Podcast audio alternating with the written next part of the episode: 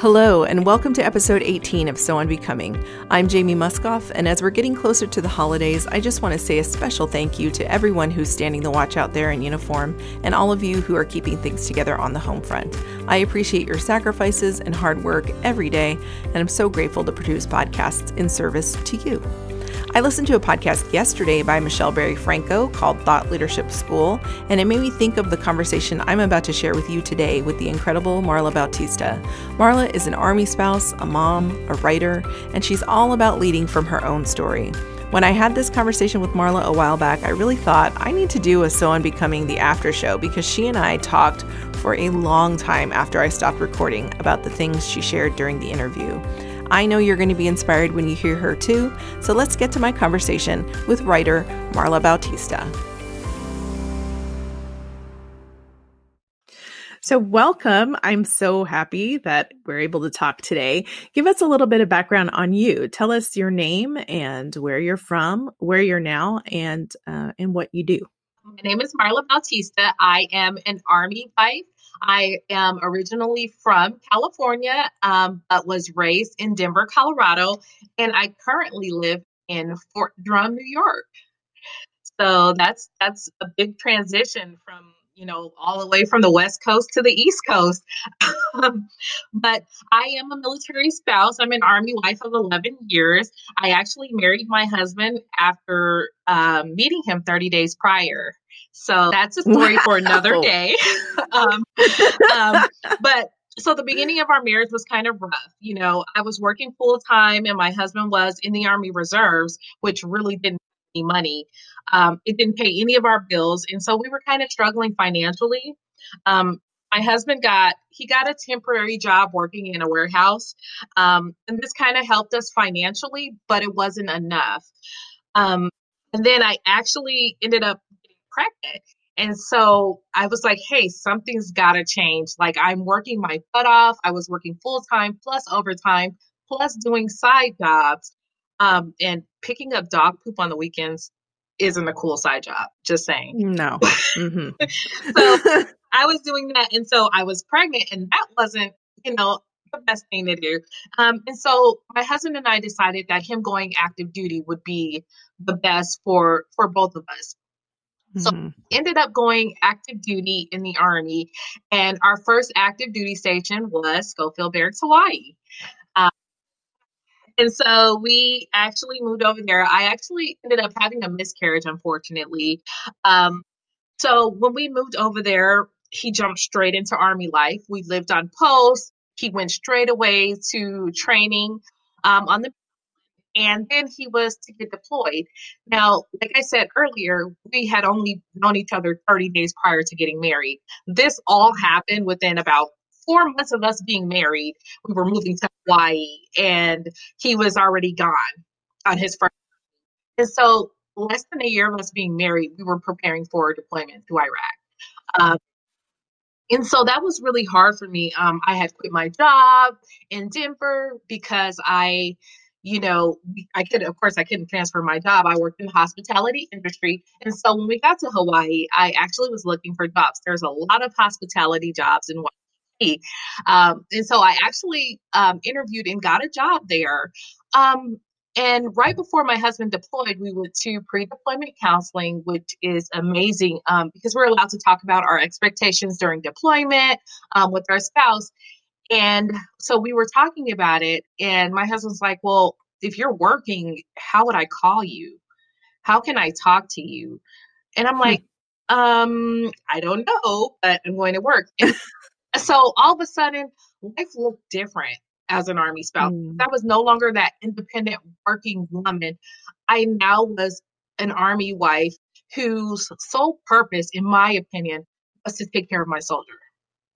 And so I took on that role of taking care of my soldier. I didn't take the job. And when my soldier got deployed, I sat at home. I did a little bit of volunteering, took some classes at the Army Community Service. But ultimately, my life was surrounded in taking care of my soldier. I kind of lost myself in that. And that was a few years of my life. was just taking care of him, preparing for that deployment, and then going through that 12-month deployment as we had before, and, you know, waiting by the phone. And this was all before Facebook. So if the phones didn't ring, if you didn't receive that phone call from your husband, now you were, you know, tense, you had anxiety because something happened. And usually when something happened, they cut the phones off down in Iraq and there was no outside communication. So you didn't know if your husband was okay or, you know, whatnot. So it was a very hard time for me. Over the years, I pretty much solely focused on him. I began having children, and then my focus was on my children. So ultimately, I kind of lost myself. I lost my own identity. I lost that independent woman I used to be.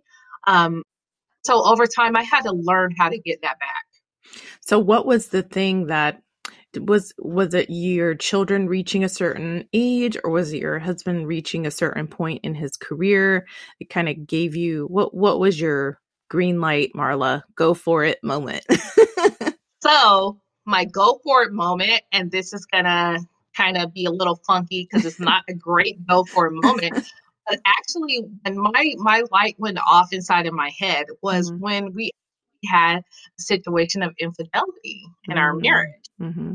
And that's when I realized that I had lost myself. Mm. I realized that I was doing so much for this other person and I wasn't giving anything to myself. Mm-hmm. And when that happened, I realized that not only was I not giving something to myself, but he was also seeking something somewhere else. Mm-hmm. And so ultimately, it was almost like a double whammy. And so at that moment, it clicked inside me that you've got to do better for yourself, because you can give all of yourself to someone, but that doesn't mean that that's going to be reciprocated, nor does that mean that will fulfill you. Mm-hmm. And I wasn't fulfilling me. And so I had to do better for myself. I was literally spending years at home just taking care of my kids and my husband. And we'd go to these functions and, you know, you'd meet that spouse that has that full-time job. Mm-hmm. And I'm, oh, what unit is your husband in? She's like, oh, I don't know. Girl, and I began to realize that my whole life was consumed by my soldier. Mm. My entire existence was about him. And I would have never known that. It was almost a blessing in disguise. I hate to say that, but it was a disguise, because if that would have never happened, would I have noticed that I lost myself? No, because I thought that was the whole point of my existence at that point, because I got so trained into just taking care of kids. And, you know, over the years, you get lost in that. Mm-hmm. And I realized that woman I used to be, that woman that I married, was gone. Mm. Yeah, wow. That is a big revelation. And I think I certainly can relate to that story. And I definitely had my, you know, I would say I had a green light moment, and fortunately it wasn't that kind of moment. But because that is a big wake up call. But you know, how incredible that you were able to work through that and work past that. You're still married today and you're doing these phenomenal things. I mean, you're a military spouse of the year. You are a writer. You are all these incredible things. And I love that. And I love that you have come through that period of your life and you're not just doing okay, you're doing phenomenally. So tell us about some of the things that you did. We certainly don't have to go into the marriage part of overcoming that if you don't want to. But personally, what are the things that you did for yourself that was like, okay, this is how I'm going to get Marla back, one piece at a time?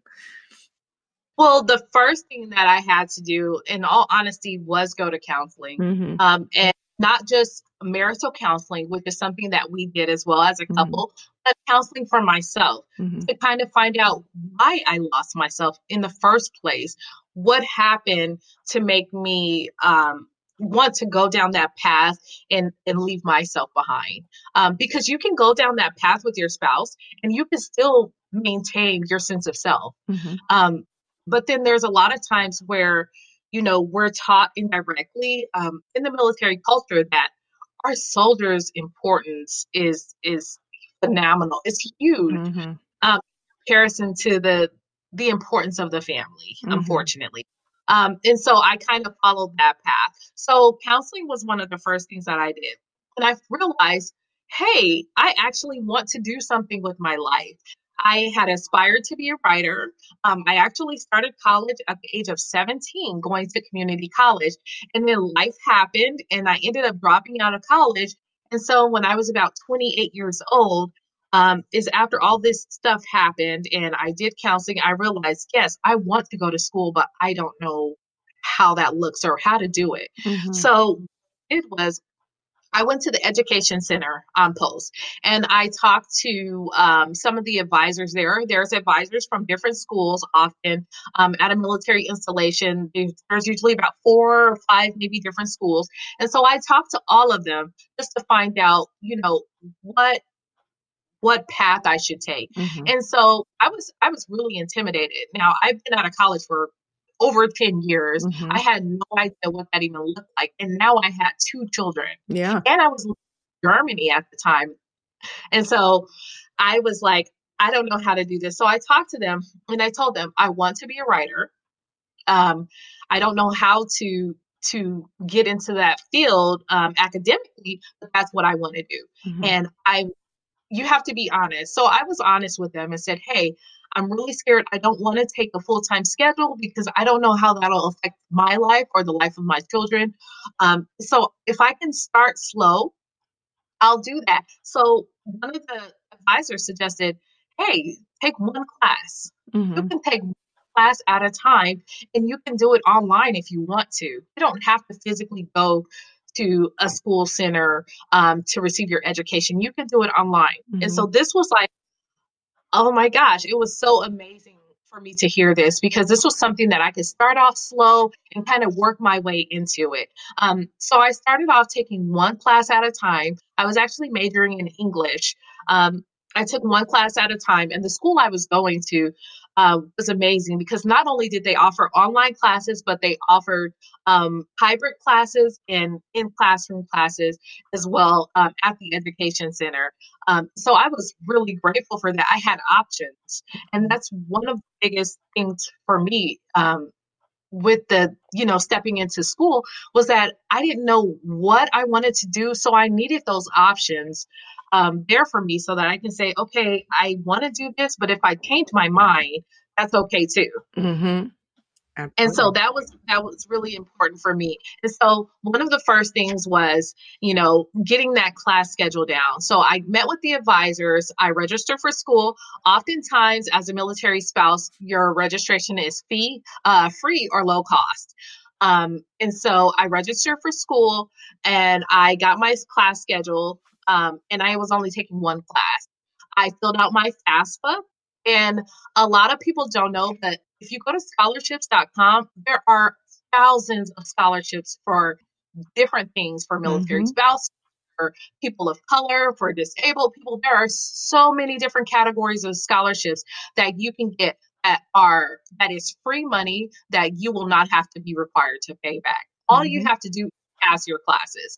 And so for me, that was an avenue that I took. I visited scholarships.com and I filled out scholarship applications. I used FAFSA and I got Pell Grants from the government. And I also used Army Emergency Relief. I don't know specifically speaking for any other branches, but in the Army, Army Emergency Relief also in certain places will provide funding for school. Mm. And so I did that as well. And so I actually started college. I paid nothing. I paid $0 going to school. And this was another thing that impacted my education mm-hmm. because, you know, all of these things are kind of scary if you don't know where to begin. You're like, oh, can I afford this? Do I have the time for this? And ultimately, I could afford it because it was free. And I had time for it because I could take one class and I could do it online while my children were sleeping, while they were, you know, going to daycare, or there was just so many other options for me. Mm-hmm. So I was super grateful for that. So I started going to school one class at a time. And I ultimately built upon that one class as I felt comfortable. So I went one class, then I started taking two classes, all the way up to a full-time schedule. You don't have to do that. Mm-hmm. You can continue one class throughout the duration of your education. But I felt more comfortable as time went on. I was regaining that sense of self. Mm-hmm. I was confident in what I was doing. And with that confidence, allowed me to continue on to do more. Mm-hmm. And so I continued to do that. And I ultimately ended up getting my associate's degree in general studies with a Spanish background. And I got my bachelor's in communications. I did switch my major. And that's another thing that is super amazing about the school I went to. And many of the schools, you can change your major at any time. If you're mm-hmm. going to realize, hey, that's something I thought I liked, but kind of was a little more difficult than I thought it would be, or I just am no longer interested in that subject, you can change your major. Mm-hmm. And that's what I switched from English to communications, which to me is kind of in the same family, mm-hmm. But a little different. Mm-hmm. And so I was that, and I received my associate and my bachelor's degree. Awesome. I love that. So I heard a lot of really important things out of what you were talking about. The first thing was that you took advantage of a resource. So you knew that there were resources on post. And there typically are in most military installations. So you went in but you also went in kind of knowing what it was that you wanted to do. You said, I want to be a writer. And honestly, I would say probably my whole life, I wanted to be a writer as well.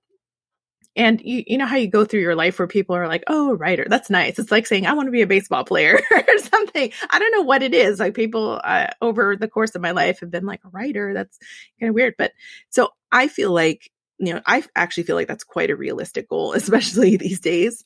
But, I would also think it's important for anybody who's out there who's thinking they want to go back to school or wanting to do something to not see whatever it is they want to do as kind of a pipe dream. At least start there. Because I think, in the course of your story, learning how you went from English to communication, I think that makes a lot of sense because, communication sort of puts you more in a place where you can, quote unquote, do something with your degree. It makes it a little bit more actionable and specific, which I think is great. Not that there's anything wrong with being an English major. I think there's lots of actionable things out of there, but certainly it's pointed you in a direction that you followed. And I think that follows your natural abilities and talents. So, and I think that's the beautiful part about education. So I heard that. I heard you knew what you wanted. You took advantage of resources. You also looked for other resources. Scholarships, super important. I think that's the big thing a lot of people don't know as military spouses is that you can take advantage of funding that's out there. It's not all military focused funding, even though you can absolutely take advantage of your spouse's GI Bill if he or she so chooses to give that to you. Fortunately, my spouse was very generous in the fact that he gave me his GI Bill, and I'll never be able to repay him. Maybe I will, but I feel like that was such a great gift. But you can take advantage of things like that. So definitely knowing that there are other resources to pay for things was definitely important. And then I think the big thing that I loved about what you said, I loved it all, but one of the big things I loved about what you said is that you recognized you can do it a little at a time because, and I've talked about, it's kind of a theme that ends up coming up when I talk to military spouses is, if you've been out of the game for a little while, or if you don't know where to go, everybody wants to go, go, go. We're very ambitious people, military spouses. And I know you know this. So, and everybody wants to do everything all at the same time. And you want to go on, everybody says you're supposed to finish college in 4 years. You're supposed to do things in certain timelines. And honestly, that's not always realistic when it comes to what we do for and what our life looks like, having children, et cetera, et cetera. So I love that you looked very realistically at your life and at the things that were required at that time and said, okay, I can ease into it one class at a time. And that it allowed you to build your confidence, because that's certainly another thing that I see military spouses struggle with is the confidence to get back into education or get back into the workforce. So I love that message. What are So, and that all was kind of advice already, but what are some other things that you would tell military spouses who are hoping to restart or to grow their professional careers during active duty life, whether it's related to education or just overall self-preparation? So definitely getting involved in your community is one of the biggest things that I see that we can do to kind of also help build confidence, but get back into the workforce. So if you volunteer, there are so many different positions and different entities you can volunteer in within your post and outside of your military installation as well. So you can build your skills that way as well. Those are resume builders. When you go step field, like for instance, I'm in the communications field. Go volunteer at that local news station or newspaper. Go volunteer at the PAO's office if they allow. Do an internship, do an externship. If you want to get into the medical field, go volunteer at the Red Cross. Go, take those steps to kind of get that experience in that field that you want to go into. That's very important. Also, in line with getting your education is self-care. That's something that I eluded for so many years because I wasn't taught that. I wasn't taught to take care of myself. I was taught to take care of other people. And so I didn't even know how that looked or how to do it. And so taking care of myself was something that I had to learn along the way. You can be a great mom. You can be a great wife. You can be a great husband or, a great spouse in general, but you can still take care of yourself. You can do that too. Mm-hmm. Taking care of yourself not take away from other people. And this is something that I had to learn the hard way. I wasn't taking care of myself. I was giving everything I had to everyone else. And ultimately I lost myself and I had no sense of self-worth. Mm-hmm. And so gaining that back or keeping it is something that's very important to your transition back into the workforce and back into education. Mm-hmm. Absolutely. Awesome. I love that. And I've loved learning about your experience because what a great story you have. What a great, timeline that you have. And I love that you're just a great example to military spouses overall as someone who has come through a lot of different struggles personally and achieved. So tell us one more thing I'm going to ask you is what are some things that you're working on right now? And how can people get in contact with you? So some of the things I working on right now is I'm in the process of writing my children's book. And I actually, my daughter is an artist. She's 7 years old and she's won a lot of awards for her illustrations. So I am actually going to ask her to illustrate my book for me. And so I'm super excited about that. And it's about, a little girl who was homeless, but wanted to achieve her dreams. So I am super excited about that. And I just love to incorporate my children in the things that I'm doing. I incorporate them in volunteering. I try to teach them to, stay involved with the world and help make the world a better place. That's my biggest thing. So another thing that I'm doing is I advocate for people in need, for homeless people. Through my company, The Bautista Project, we pass out hygiene products and basic care items to people in need. And so we've been working with a lot of different nonprofit organizations to get out there into the community and just to, empower those communities to not only help homeless people or the people in need, but to also empower them so that they can help themselves in the future. And so that's another project I'm working on outside of me being a writer, which is a real job, by the way. It's absolutely a job. Absolutely. I actually had someone when you spoke about that being a dream. I actually had I had an experience where I talked to a guy in an employment assistance office, and we were talking about he helps people find jobs. And so I just went in there and I was just having a small talk type conversation with him. And he's like, well, I can help you get into a job and get the education you want, but what do you want to do for a living? And I was like, I want to be a writer. And he's like, yeah, that's not a career field people go into. I was like, are you kidding me?